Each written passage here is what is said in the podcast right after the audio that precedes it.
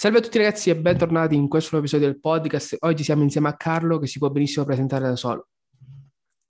Ciao a tutti, sono Carlo Alberto Bonomelli, sono allenatore di powerlifting e cofondatore della Strong for Real, la mia palestra che si trova a Verona, nella quale insegniamo powerlifting, eh, weightlifting e allenamento della forza generale e con, come società siamo iscritti per quanto riguarda il powerlifting alla FIPL, quindi gareggiamo nel circuito IPF e eh, per quanto riguarda la pesistica eh, siamo iscritti sempre alla FIPE, eh, quindi gareggiamo anche con il sollevamento pesi. Per la pesistica non mi occupo io direttamente, ma uno dei miei due soci. Io principalmente mi occupo di powerlifting e allenamento della forza. I clienti che abbiamo in palestra sono sia amatori quindi gente che lo per stare bene, sia gente che gareggia vero e proprio, sia insomma, a livello nazionale che insomma, anche a livello internazionale capita ogni tanto. Sì, infatti ultima esperienza il mondiale con Chiara. Esatto, esatto, un mesetto fa ormai. E mm. eh, adesso che è appena passato sabato siamo stati in Francia per, per una gara che, che organizzata da, dalla federazione francese con 12 atlete, 6 francesi, 6 internazionali. È stata una bella garetta, era IPF Point, e, insomma è stata una bella esperienza anche essere lì in mezzo insomma, a mostri sacri del powerlifting mondiale, anche senior, perché Chiara è ancora junior fino a fine anno. E no, è stato molto figo, diciamo, soprattutto dopo l'esperienza del mondiale poi. Sicuramente anche perché era una gara su invito, quindi non è che tutti partecipavano. Sì, sì, È stato bello anche per quello. Mi sembra che anche Drusilla, che, che ho portato sul canale, si allena con voi. Eh, sì, eh, Drusilla, Drusilla sì, è entrata qui in squadra nostra ormai a inizio anno e l'allena il mio socio però, non io, Dimitri De Molo. Sì, però dico, era e nell'ambiente... Sì, di garette con noi. Sì, sì, sì, lei, beh sì, ha fatto anche un paio di europei la Drusilla. Sì, sì, sì. Assolutamente. Ora sì, ho visto sì. gli ultimi risultati in FIPE, tanta roba. Sì, sì, sì. E tra l'altro la Coppa Italia FIPE di Panca è stata un paio di settimane fa, se non sbaglio. Sì, due settimane sì. fa. E che sì, che tra l'altro Drusilla ha vinto la sua categoria, Chiara ha vinto la sua e come società, come Strong Foria siamo arrivati secondi nella femminile in Veneto. Sì. Quindi insomma, Quindi, anche abbastanza parliamo dell'elite del powerlifting. Oggi nello sì, specifico, sì, sì. oggi nello specifico eh, andiamo a gestire forse una fase che molti sottovalutano, ma che secondo me è una parte fondamentale, sicuramente l'hanno visto dal titolo, che è la gestione di una fase di off-season. Quindi, come abbiamo detto, abbiamo le gare, ci prepariamo tutti per la gara X, che in questo sport, diciamo, si, si pone tutti in una giornata, non abbiamo delle prove continue come può essere magari uno sport da calcio, rugby che ha la domenica che si deve fare la, la gara, noi ci prepariamo tutti per un giorno, però poi dopo quel giorno cosa si fa? E questo è un po' quello che risponderemo oggi. Noi ci proviamo un po' a trattare quali sono i vari approcci che si hanno. Perché di solito, per esempio, alcuni ragazzi mi hanno posto questa domanda. Cosa consigli di fare dopo una gara, dopo un test? di stopparsi totalmente, di comunque mantenersi? Tu cosa consigli? Allora, eh, io ti parlo ovviamente della mia esperienza personale, di quello che faccio io, che facciamo noi in palestra con i nostri ragazzi.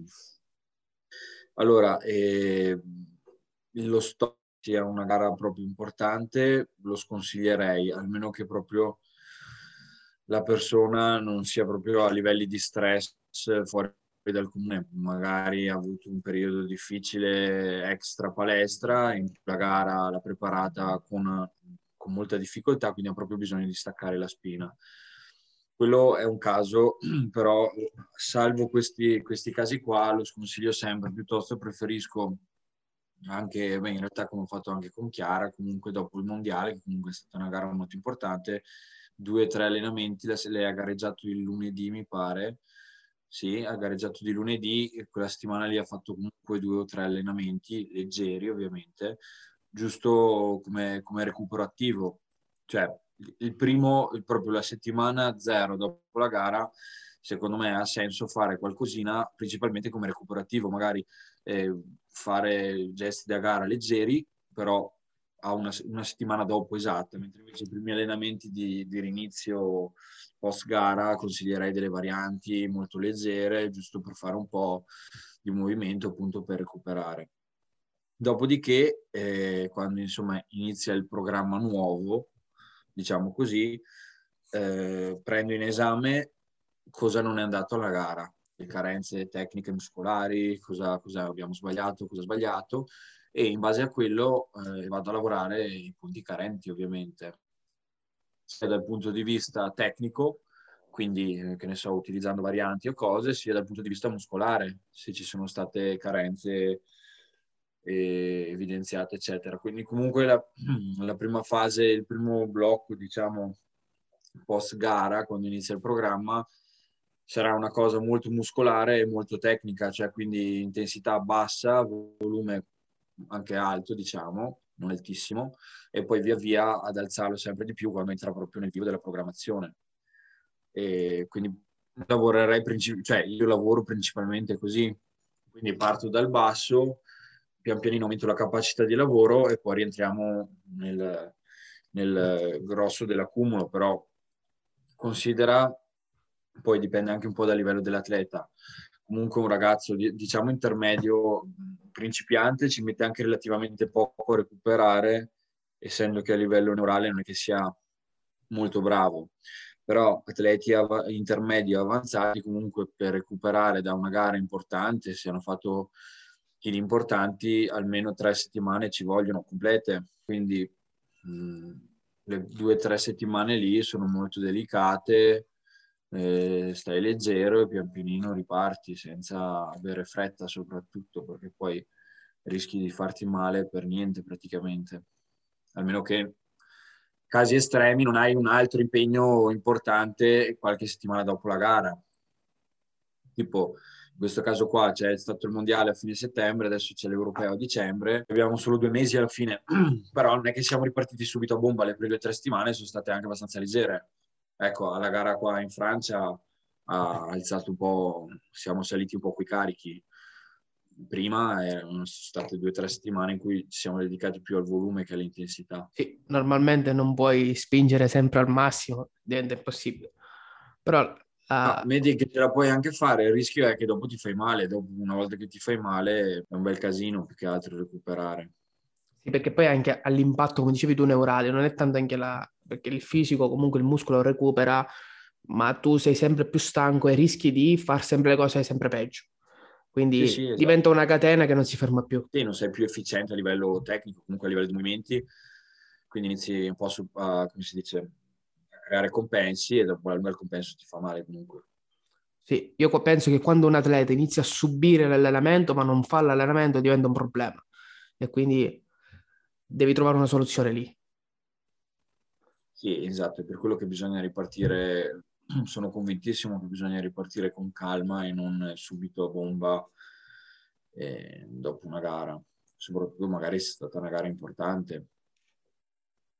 Sì, sì, infatti, perché quando comunque parliamo sempre qui, nella maggior parte dei casi quelli che ci ascoltano sono ragazzi che iniziano e non è la stessa cosa testarsi in palestra, magari che ci teniamo su un RP9, quindi abbiamo molto margine ed è un modo di testarsi ed arrivare invece in gara dove l'ultima la fallisci, dove sei proprio al limite, spinto al massimo, cambia totalmente tutto, anche il recupero in questo caso. Ma poi, eh, sai, eh, cioè, di per sé la gara, al di là dei chili reali che fai, è anche un po' lo stress che hai addosso, cioè e magari rientrare in categoria e comunque fare il viaggio, arrivare là, c'è la gente che ti guarda, gareggi contro altre persone, quindi mm, anche se puoi avere magari insomma la tua prima gara, puoi avere tutto l'approccio più positivo che vuoi, comunque sia se non sei troppo abituato a gareggiare, sei in mezzo a tanta gente, la gente ti guarda, insomma è, è fonte di stress, poi come hai detto tu, magari poi la gara sì, fallisci qualcosa, eccetera, eccetera, comunque tutto lo stress che hai accumulato e dopo ci vuole del tempo per, eh, come si dice, per, eh, per, fartelo passare, insomma, quindi le prime settimane dopo devono essere gestite con calma e riniziare, e riniziare gradualmente. Sì, bisogna dicevo... metabolizzare quello che hai fatto. Sì, esatto, esatto.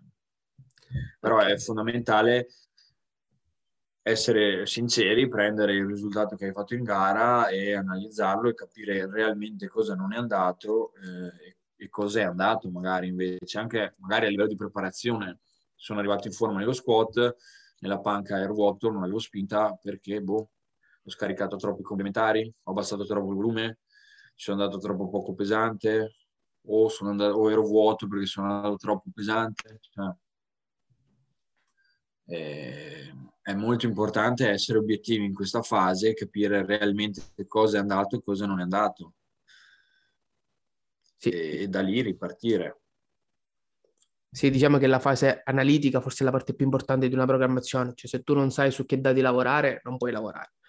Esatto. Quindi... E una, una, cosa importante, parlo da allenatore ovviamente, è il, il, feedback che ti può dare l'atleta.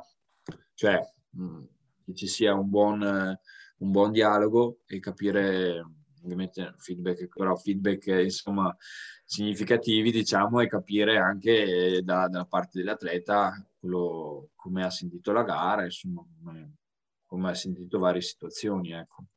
Assolutamente. Diciamo anche che queste gare che ci sono, ci sono state in questo periodo comunque vengono da un off season molto lunga causata dal Covid. Quindi abbiamo avuto, diciamo, un'off season forzata che un po' secondo me ha destabilizzato.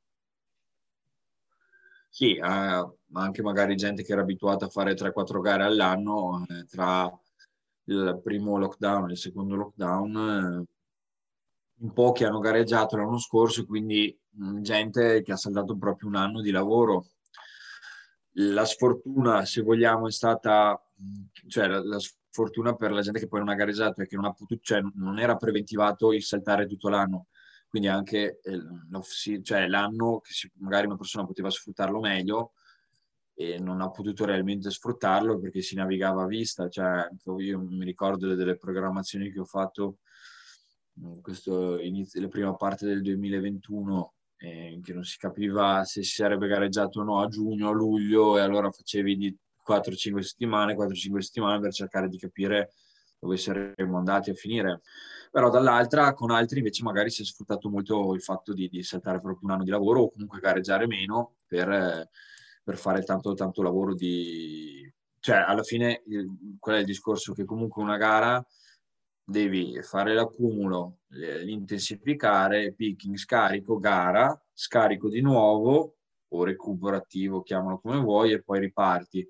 Comunque questo giochetto qua ti mangia 3-4 settimane tra una roba e l'altra e utilizzarle tra accumulo, leggero scarico, accumulo di nuovo, leggero scarico, accumulo di nuovo, o comunque intensificare, fare test è un'altra cosa, hai molte più settimane di lavoro effettivo.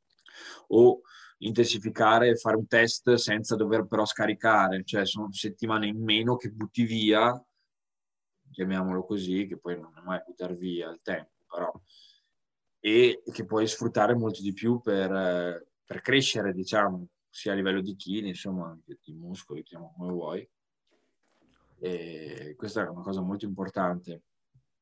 Sì, mi, mi riaggancio a questo discorso perché è un discorso che faccio anch'io, cioè quando parliamo di, si parla delle classiche 12 settimane dove tu fai, come hai detto tu, accumulo, intensificazione, picking, poi fai scarico e test o gara che sia. Se invece noi sappiamo che c'è una fase off season, secondo me si potrebbe saltare la fase di test vera e propria di un massimale e magari poter inserire sì delle fasi di test, però utilizzare per esempio un, un AMRAP o delle, dei, delle tipologie di sistema che comunque ti fanno testare, non ti fanno arrivare al limite, quindi non sei costretto poi a ripartire da zero, scaricare, dover fare tutti quei giochi lì e comunque hai un grosso margine di miglioramento, vedi comunque se sei migliorato, quindi il protocollo lo puoi comunque, diciamo, upgradare, però puoi mantenere una linea più pulita e gestire l'off season in maniera più massiccia, secondo me. Esatto, era proprio quello che intendevo anch'io. E magari anche ne so testare con delle singole 9, singole 95%, insomma, Amra, come hai detto tu, e sono settimane di lavoro effettivo in più che non salti che comunque, o comunque non stressi il corpo facendo dei massimali o delle gare vere e proprie. Il corpo, il sistema nervoso, insomma, più il sistema nervoso in realtà che il corpo. Sì, perché comunque hanno un impatto troppo stressante senza secondo me un reale motivo, cioè andarsi a testare troppo, per esempio c'era anche la quante volte testarsi l'anno, no? farlo solo in gara, farlo ogni tre mesi, c'era questa diatriba, diciamo, io non so la tua scuola di pensiero, però secondo me meno ti testi meglio è. Allora, ehm, sto un attimo cercando di fare mente locale. Allora, sì. diciamo che e anche i programmi che faccio io, io mh, mm, raramente lavoro dicendo faccio un programma di 12 settimane, piuttosto preferisco andare avanti di blocchi di 4 e, e poi in base al calendario gare, insomma, calendario appuntamenti, gestirlo in base a quello, proseguire una fase o uh, switchare in un'altra fase. Quindi diciamo che vado a blocchi di 4 in 4, non faccio i, i canonici programmi di 12 settimane, io quindi lavoro così. E, mh, è chiaro che cioè, sono un po' d'accordo sul fatto che dici tu, cioè meno ti testi meglio è, sia sul discorso invece che ogni tot devi avere un parametro. Quindi, eh, vabbè, generalmente una persona, se parliamo di agonismo puro, bene o male farà sicuramente una gara nella prima parte dell'anno, una metà anno, diciamo, e una verso la fine. Quindi comunque sono tre paletti in cui tu hai sempre eh, da testarsi in maniera reale, perché è una gara, in quelle situazioni lì. Diciamo, se viene a mancare questa cosa qua, eh, preferisco adottare il discorso che dicevamo prima e anziché fare dei reali massimali, piuttosto testare in un altro modo. Proprio per il discorso che dicevamo prima di, tra virgolette, non buttare via settimane di lavoro e, e o affaticare troppo il sistema nervoso. Quindi piuttosto che fare il canonico programma in 12 settimane, preferisco fare magari accumuli un po' più lunghi e fare dei test un po' più fittizi, perché alla fine comunque se sei stanco e tiri una singola al 100%, vuol dire che comunque sia il massimale migliorato in realtà, senza dover per forza mh, fare uno scarico. E vedere poi magari, cioè chiaramente voglio dire, se fai una singola tre, è chiaro che qualcosa sei migliorato. Oppure, che ne so, delle singole 9 o degli Amram, insomma, quelle cose lì. Sì, secondo me il modo c'è di testarsi, però... Così.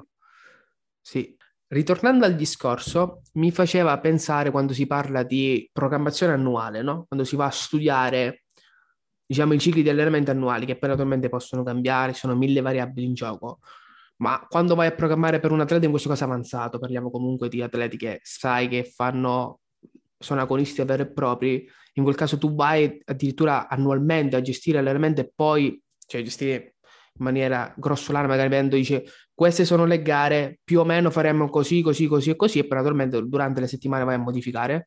Sì, esattamente così, cioè eh, prendo il calendario agonistico dell'anno e poi magari si aggiungerà qualche gara però le, diciamo che prendo le gare più importanti e eh, faccio in modo di, di prepararle.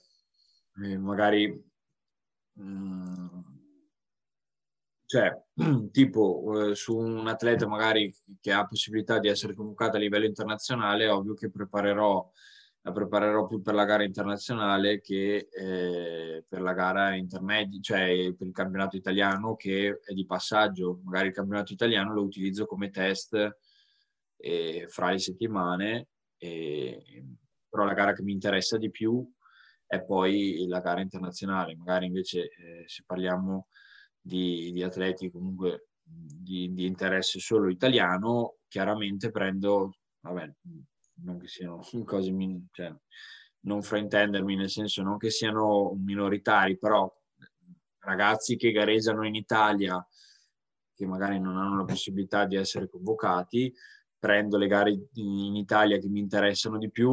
Un paio d'anni fa c'erano i famosi trials di giugno per poi, come si dice, qualificarsi per le finali a ottobre quindi per dire anche quello avrei preparato la gara di giugno e poi comunque la gara di ottobre con, con i due step. Poi in mezzo magari ci butti dentro qualche gara di, di, di singola alzata, che ne so, di panca, c'è il Bertoletti che una volta viene a, a luglio, oppure la gara di stacco, che comunque mi piace sempre farle fare, anche semplicemente perché comunque sia eh, sì, magari sono gare in mezzo, però comunque sia, sei un atleta, eh, se puoi gareggiare, io credo, più gareggi mm, durante l'anno, meglio è.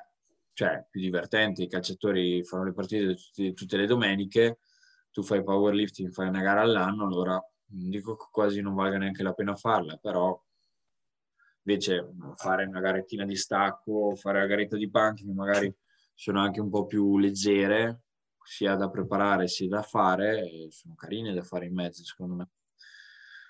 Eh, ecco. Sì, secondo me ti permettono di stare più a fuoco, perché ti stai allenando per un obiettivo, l'obiettivo è vicino, l'obiettivo è continuo, eh, sì, esatto. ti fa stare lì a spingere perché dici oh, ho quell'obiettivo imminente, non posso perdere tempo. Poi c'è quello dopo, tu comunque lo fai e spingi sempre. Eh, la, cosa, la, cosa, è sicuramente più tangibile. Cioè, eh, ce l'hai fra 3-4 anche perché vedo che comunque, eh, anche se si parla di atleti fortissimi, ehm, parlo sia per i ragazzi che alleno io, sia comunque per quelli che riesco a vedere, anche magari abbiamo dei ragazzi in palestra che sono allenati da noi, però che gareggiano a livello nazionale. E è chiaro che avere una gara imminente, parlo di 4, 5, 6 settimane, ti mette molto più hype rispetto a dire eh, gareggio fra 11 settimane. Per carità, sì, hai il programma, però sai, quando inizia ad avvenire, a venirti più strizza perché si avvicina la gara, che sia anche solo una gara di stacco, comunque l'hype aumenta, quindi il focus, come dicevi tu, sale, gli allenamenti sono più intensi, sono fatti meglio e di conseguenza il risultato è anche migliore. Sì, per forza. Ti parlo di, usciamo un po' dall'argomento preparazione, cioè ci rimaniamo, però voglio eh, esplorare un po' un dibattito che parliamo dei complementari. C'è chi ne fa una campagna principale, c'è chi invece li lascia un po' al caso. Tu? Allora, eh, noi in Strava for Real li utilizziamo parecchio.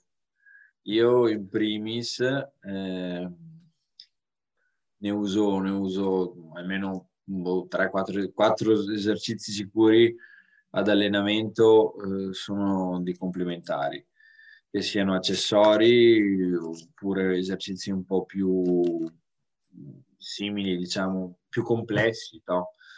che ne so, una military press, che magari non è proprio un esercizio di isolamento, è proprio un complementare, mentre invece magari altri esercizi, che ne so, alzate posteriori possono essere definiti più accessori, ecco. Però che siano complementari importanti o accessori, magari di isolamento, che potrebbero essere, che ne so, i tricipiti al cavo, io ne uso molto, cioè ne uso tanti. In tutti gli allenamenti, anche negli SBD Day, li, li aggiungo sempre, almeno negli SBD almeno due tre. Diciamo che, allora, per dare proprio una, uno schema, e se non è l'allenamento SBD, cioè se è solo squat e panca o stacco e panca, un complementare di gambe sicuramente, uno di spinta, uno di tirata e braccia, più e che io li faccio lavorare molto, i lombari, quindi che ne so, l'hyperextension, anzi principalmente l'hyperextension, o esercizi per il core, AB roller, vabbè, eh, qualcuno chiama AB wheel, insomma, plank, eh, Copenhagen plank, e pal of press ultimamente uso parecchio. E quelli, cioè, un esercizio di core fatto pesante mi piace farli a fare a fine allenamento perché così eh, dopo non ti sovracca che so, se fai una, una hyper extension pesante a metà allenamento ti devasta la schiena, dopo ne so, dopo devi fare un'altra roba, invece farla a fine allenamento, dopo hai finito, sei a posto. Quindi diciamo che io li utilizzo molto, proprio per il discorso che ti dicevo prima, che a fine, quando insomma entriamo nell'off season, e guardo le, zone più carenti sia magari a livello visivo sia a livello poi di alzata che ne so e uno in buca si svuota tanto di, di core, quindi magari lavoro tanto sul core, oppure che ne so, in panca tricipiti un po' carenti, quindi insomma quelle cose lì vado a inserire a, a lavorare nella, nella, selezione degli esercizi su determinate cose più o meno. Poi lo schema che ho detto prima, bene o male, lo utilizzo, cioè è bene o male sempre quello un po' per tutti quanti. Diciamo che vado un po' da soggetto a soggetto, vado a come si dice, differenziare. Sì. Esatto, sia differenziare, specializzarlo, magari uno più sui tricipiti, lavoro secco sui tricipiti, altro invece magari sulla forza generale, insomma non so, poi dipende anche un po' dal caso a caso. Domanda, tu i complementari li programmi come se fossero fondamentali, quindi gli dai serie, ripetizioni, il carico da utilizzare più o meno, oppure lasci libero l'atleta di spingere, di magari stare un po' più in riserva? Allora, ehm, in certi complementari metto proprio la progressione. I complementari possono essere tra quelli un po' più importanti, diciamo. E facendo esempi pratici di quelli che uso io, magari sono, ne so, trazioni, eh, la military, eh, che ne so, altri complementari che, in cui metto progressione, qualche volta le spinte con i manubri, e mentre invece altri, tipo braccia di isolamento, ci vai a cedimento muscolare, semplicemente, senza stare lì a fare troppi schemi. Poi è ovvio che mi aspetto che una persona si faccia un minimo di eh, progressione, cioè nel senso anche sull'esercizio più stupido che può essere un push down. L'altra volta ho fatto 5 serie da 12 con 15 kg sto giro provo a farne due con, con 20 kg e le altre tre con 15 dopo pian piano aumento chiaramente quello un po' me lo aspetto poi no, chiaramente quando mando il programma è una cosa che specifico poi invece per magari i ragazzi che, che ho direttamente su Tokyo in palestra è un po' più facile la cosa perché riesco a gestirlo molto meglio mentre invece online devi essere un po' più devi spiegare un po' giustamente, devi spiegare un po' di più le cose, perché ovviamente non, non ce li hai sempre sott'occhio. E poi ci deve essere, secondo me, dall'altra parte chi riesce a recepire, a recepire bene quelle cose che gli dici. Eh, l'online è un problema. Sì, da quel punto di vista lì, sì, assolutamente. Eh, cioè, senza ombra di dubbio. Sui complementari eh, siamo, siamo, molto d'accordo, però, cioè anch'io sono un tipo che li utilizzo tanto. Li utilizzo tanto anche su di me, tipo ultimo arrivo Panca GHD, eh, la sto utilizzando tanto, eh, sia come, come dicevi tu, per la, i lombari, ma anche ci spingo tantissimo sui femorali, il classico... I femorali, I femorali sono un po' un muscolo dal quale sono ossessionato, nel senso che se prima dicevo um, un complementare di gambe, allora quando magari siamo in zona distante dalle gare, generalmente ho, allena- ho nel programma metto solo un SBD day a fine settimana.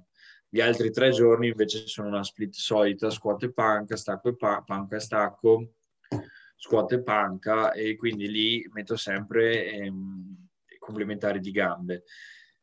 Due, quindi ho, ho, tre sedu- ho, tre sedute, quindi tre esercizi, ok? Su du- spesso su tre, due sono sui femorali eh, stacco rumeno, eh, GHR, quello che dicevi tu prima alla GHD, oppure se uno ha GHD la, il Nordic Carl, quindi magari uno per, lo, per un home gym che non, ha, che non ha a disposizione la GHD, oppure anche il Good Morning, magari fatto eh, a ROM un po' più lungo, quindi anche magari caricando meno, però con le gambe belle, diciamo la stessa posizione molto simile allo stacco rumeno e leg curl se magari uno invece un, uh, è in una palestra in cui ci sono i macchinari oppure che ne so leg curl con i manubri. Insomma diciamo che comunque i femorali sono un muscolo che mi piace molto far allenare più di altri. Dopo magari così esercizi che gettono molto di, di gambe sono gli affondi dietro generalmente o camminati e lo squat bulgaro diciamo che questi sono proprio quelli che utilizzo quasi più spesso. Poi ultimamente anche magari con ragazzi che, che sono in palestra, in palestre commerciali, la pressa. Che non dico di no perché non mi dispiace, cioè, non mi dispiace per niente. Mi piacerebbe un domani prendere in palestra da noi la, la, una belt squat machine. Quella, quella sì, assolutamente mi piacerebbe poterla usare e farla usare tanto perché penso che la farei un po', ne farei abusare alla gente in palestra. Sì, e secondo me la belt squat ha dal suo pro che non è il carico sulla schiena. Quindi eh sì. ti, ti, ti, permette di fare tantissimo volume senza sovraccaricarti troppo a livello articolare. Ed è una cosa da non sottovalutare. Chi ne ha la possibilità, anziché tipo ora vendono anche quelli là, il problema principale è tipo vendono quelli là da rack, al rack e via, però il problema principale è la questione della leva. E se la leva è sfavorevole tendi a dover caricare tipo 600 kg per avere un reale beneficio di 200. Vero. Quindi lascia il tempo che trova. Però insomma dai, cioè per uno che ha un, un gym comunque ho visto cioè ci sta come parla, ecco, è ovvio che vabbè, magari non sarà come avere una belt squat quelle professionali, però insomma, meglio sì, di sì. niente. Ecco. Assolutamente, perché poi da premettere che una belt squat occupa un sacco di spazio, quindi se se hai uno spazio limitato come siamo anche noi, non, non, te la puoi permettere perché comunque ci vuoi fare una cosa sola che puoi comunque ovviare, cioè ti fai degli affondi pesanti, ti vai a fare altri esercizi, comunque non è la stessa cosa, però devi in un certo senso valutare bene le scelte. Beh, chiaro. Sì. chiaro. An- anche la stessa questione delle macchine è un problema anche lì di leve, gestione, ci sono macchine ottime, per esempio mi piace tantissimo la pressa 45 quindi non proprio la verticale, la 45, ma la pressa orizzontale non mi va a genio. Cioè non è... Mi ricordo nella palestra dove lavoravo una volta che c'era, ed era un, un po' una schifezza perché cioè, c'era quella, quella, quell'altra che dicevi tu che era molto meglio, quella orizzontale non vale niente, diciamo. Quindi cioè, quando anche i ragazzi, sì, anche quando i ragazzi fanno scegliere i complementari, no? molti si seguono da soli, eh, non hanno il coach, quindi diciamo, chi ha un preparatore sceglie lui, quindi si toglie il problema. Chi si, fa, si programma da solo deve valutare anche questo, valutare che attrezzatura ha in palestra o a casa, eh, ma soprattutto in palestra in questo caso, valutare che attrezzature c'è da lì secondo me scegliere anche i complementari in base a cosa ne abbiamo bisogno. Chiaro, eh, alla fine il lavoro che fa l'allenatore, sì. solo che se ti autoalleni è un po' la scelta che, che devi compiere tu. Sì, ma la questione eh. glutei la fai allenare anche agli uomini molto pesanti? Allora, eh... allora lì, cioè, come esercizio reale per, il, per il gluteo, vabbè, in realtà poi comunque il good morning allenato sì. Pesante, allenato bene, lavori molto il, anche il gluteo un po' anche lo stacco rumeno, anche se mi piace di più come, come, esercizio per i femorali, cioè preferisco tenere le gambe un po' più tese, anziché rubacchiare di glutei e lombari piegandole di più. E quindi come esercizio, diciamo, di isolamento, tra virgolette, per i glutei, prendo in esame solo l'hip thrust. Diciamo che l'hip thrust mi è capitato di metterlo anche in uomini, che magari erano carenti di gluteo, però non è che sono proprio un grande fan dell'esercizio, cioè nel senso lo, utili- lo utilizzo e l'ho utilizzato, cioè non è che ti dico di no, però piuttosto preferisco prediligere altro. Ultimamente mi rendo conto che comunque magari carenze che una persona ha sul gluteo sono anche magari semplicemente di attivazione, quindi piuttosto farà un po' ridere come discorso, però piuttosto in realtà preferisco mettere slanci, slancetti glutei oppure con l'attivazione con le mini bands, sia a inizio allenamento che o magari in certi casi anche verso la fine, eh, scusami, alla fine proprio di, di base, finito allenamento, eh, perché comunque sia poi comunque il medio gluteo carente crea sempre fastidio al piriforme, quindi poi sovraccarichi la bassa schiena, eccetera, eccetera. Quindi più che lavorare di, di, per sé il gluteo con esercizi così, preferisco lavorarlo più in attivazione, cioè cercare di attivarlo di più per poi magari avercelo di più nello squat o nello stacco, non so. Sì. Diciamo che cerco di, di muovermi più eh, su quel punto di vista lì io, sul gluteo. Ok, quindi addirittura farlo prima di uno squat per attivarlo. Yeah. No, lip trust, no, no, certo. di attivazione, certo, mini certo. bands, cose così. Sì, sì, no, diciamo che io ho, warm, ho un warm up che faccio fare ai miei, ai miei ragazzi, eh, poi insomma un po' lo adatto, dipende un po' dal caso, però dentro ci sono esercizi di attivazione del gluteo. E anche con il, un fisioterapista che, con cui collaboriamo in palestra, eh, insomma collaborando così parlando mi ha tirato fuori degli altri esercizi sempre di attivazione per i glutei perché alla fine spesso e volentieri eh, il problema è proprio che è un muscolo che non tutti riescono ad attivare realmente come dovrebbero attivarlo. E quella mancanza di attivazione appunto come ti dicevo prima crea fastidi, contratture, ti irrigidisci quindi lavori peggio, sovraccarichi la schiena e, e quindi creano un pochi problemi che alla lunga comunque eh, in una programmazione, in una progressione che comunque aver fastidi eccetera. Quindi cerco di, di farlo lavorare attivandolo, insegnando all'atleta ad attivarlo per poi utilizzarlo ovviamente negli esercizi, nello squat e nello stacco principalmente. Sì. È una cosa che ti dico la verità, non ho mai fatto preattivazione muscolare per quanto riguarda il gluteo, però secondo me può essere un approccio interessante, come dici tu, lo proverò. ti rubo quest'idea, la provo. Perché mi, piace molto, mi piace molto che quando faccio i podcast poi cerco di rubare qualcosa da chi ne sa di eh, più. Ma è così che si fa, sì. eh? cioè nel senso io anch'io stesso quando quando guardo, parlo, eccetera, cerco sempre di, di, pizzicare qualche informazione, imparare qualcosa sempre, assolutamente. Sì, perché... Alla fine è solo così che, che diventi più bravo. Eh. Sì, per forza. Ti dirò che no, non mi è nuova questa cosa perché vengo da un infortunio alla zona lombare, pensavo fosse un infortunio alla zona lombare, vado dall'osteopata, ho sentito proprio crack all'interno della zona lombare due settimane fa, eh, in uno stacco regular, neanche pesante vado all'osteopata e tutto si va poi a riassumere che il, per esempio il muscolo è perfetto, è tutta una questione di impostazione articolare. Quindi io ho faticato troppo perché faccio alcune impostazioni male, nello stacco sumo è stato.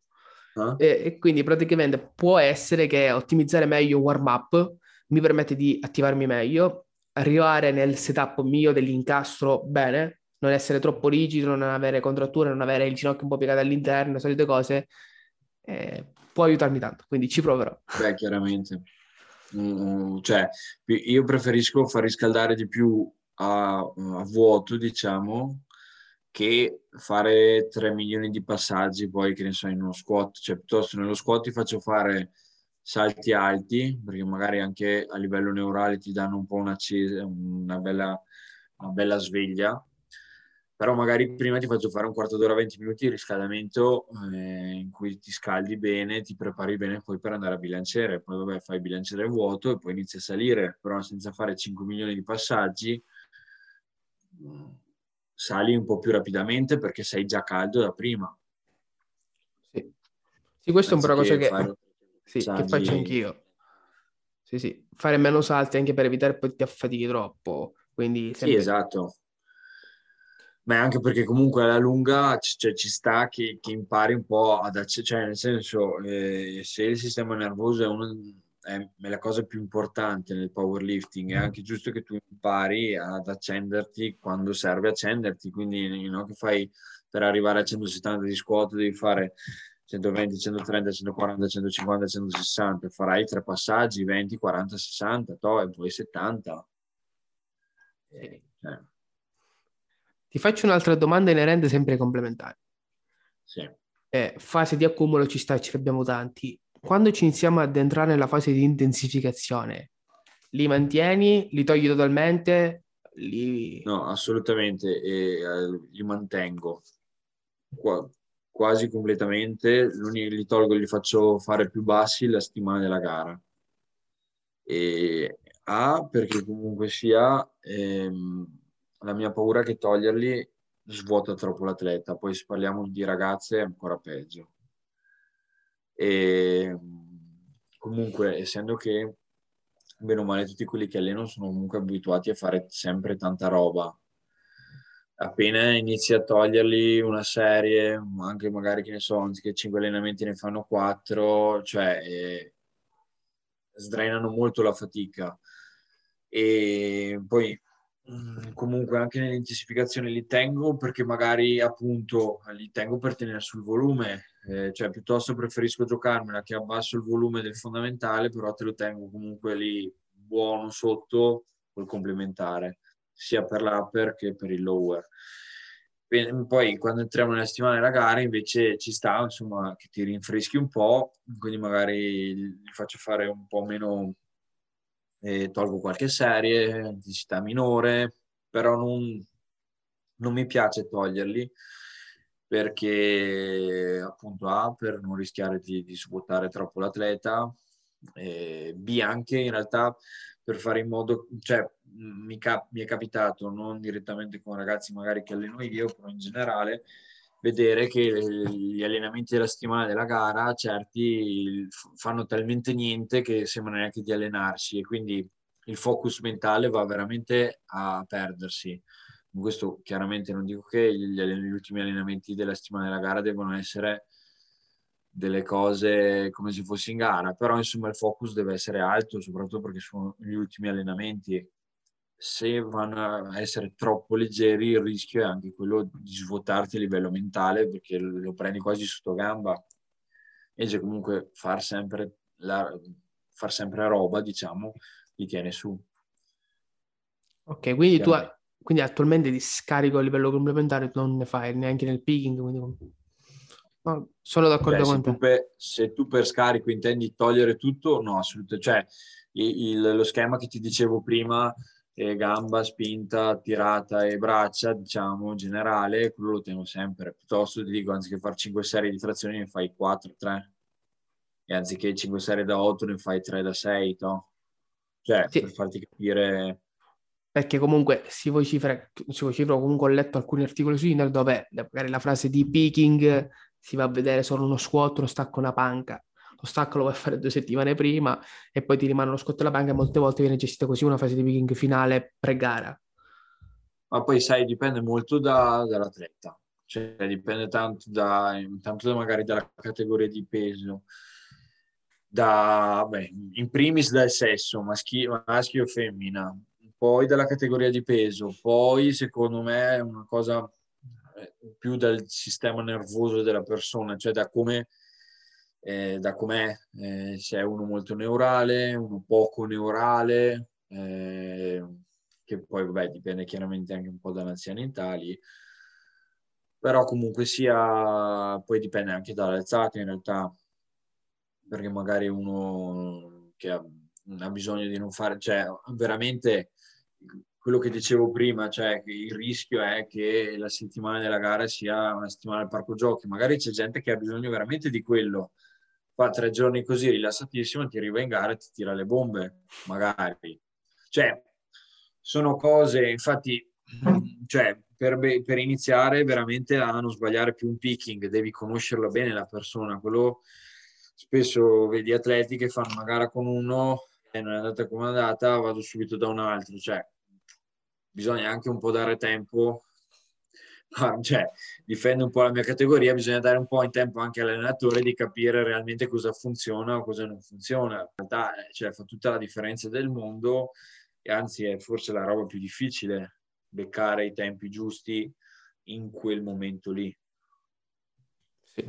Diciamo che poi una volta beccati hanno però dalla sua che li puoi solo andare a migliorare e, e sarà tutta una discesa. Chiaro. Molti questo non lo capiscono, molti vogliono il tutto e subito, che è impossibile.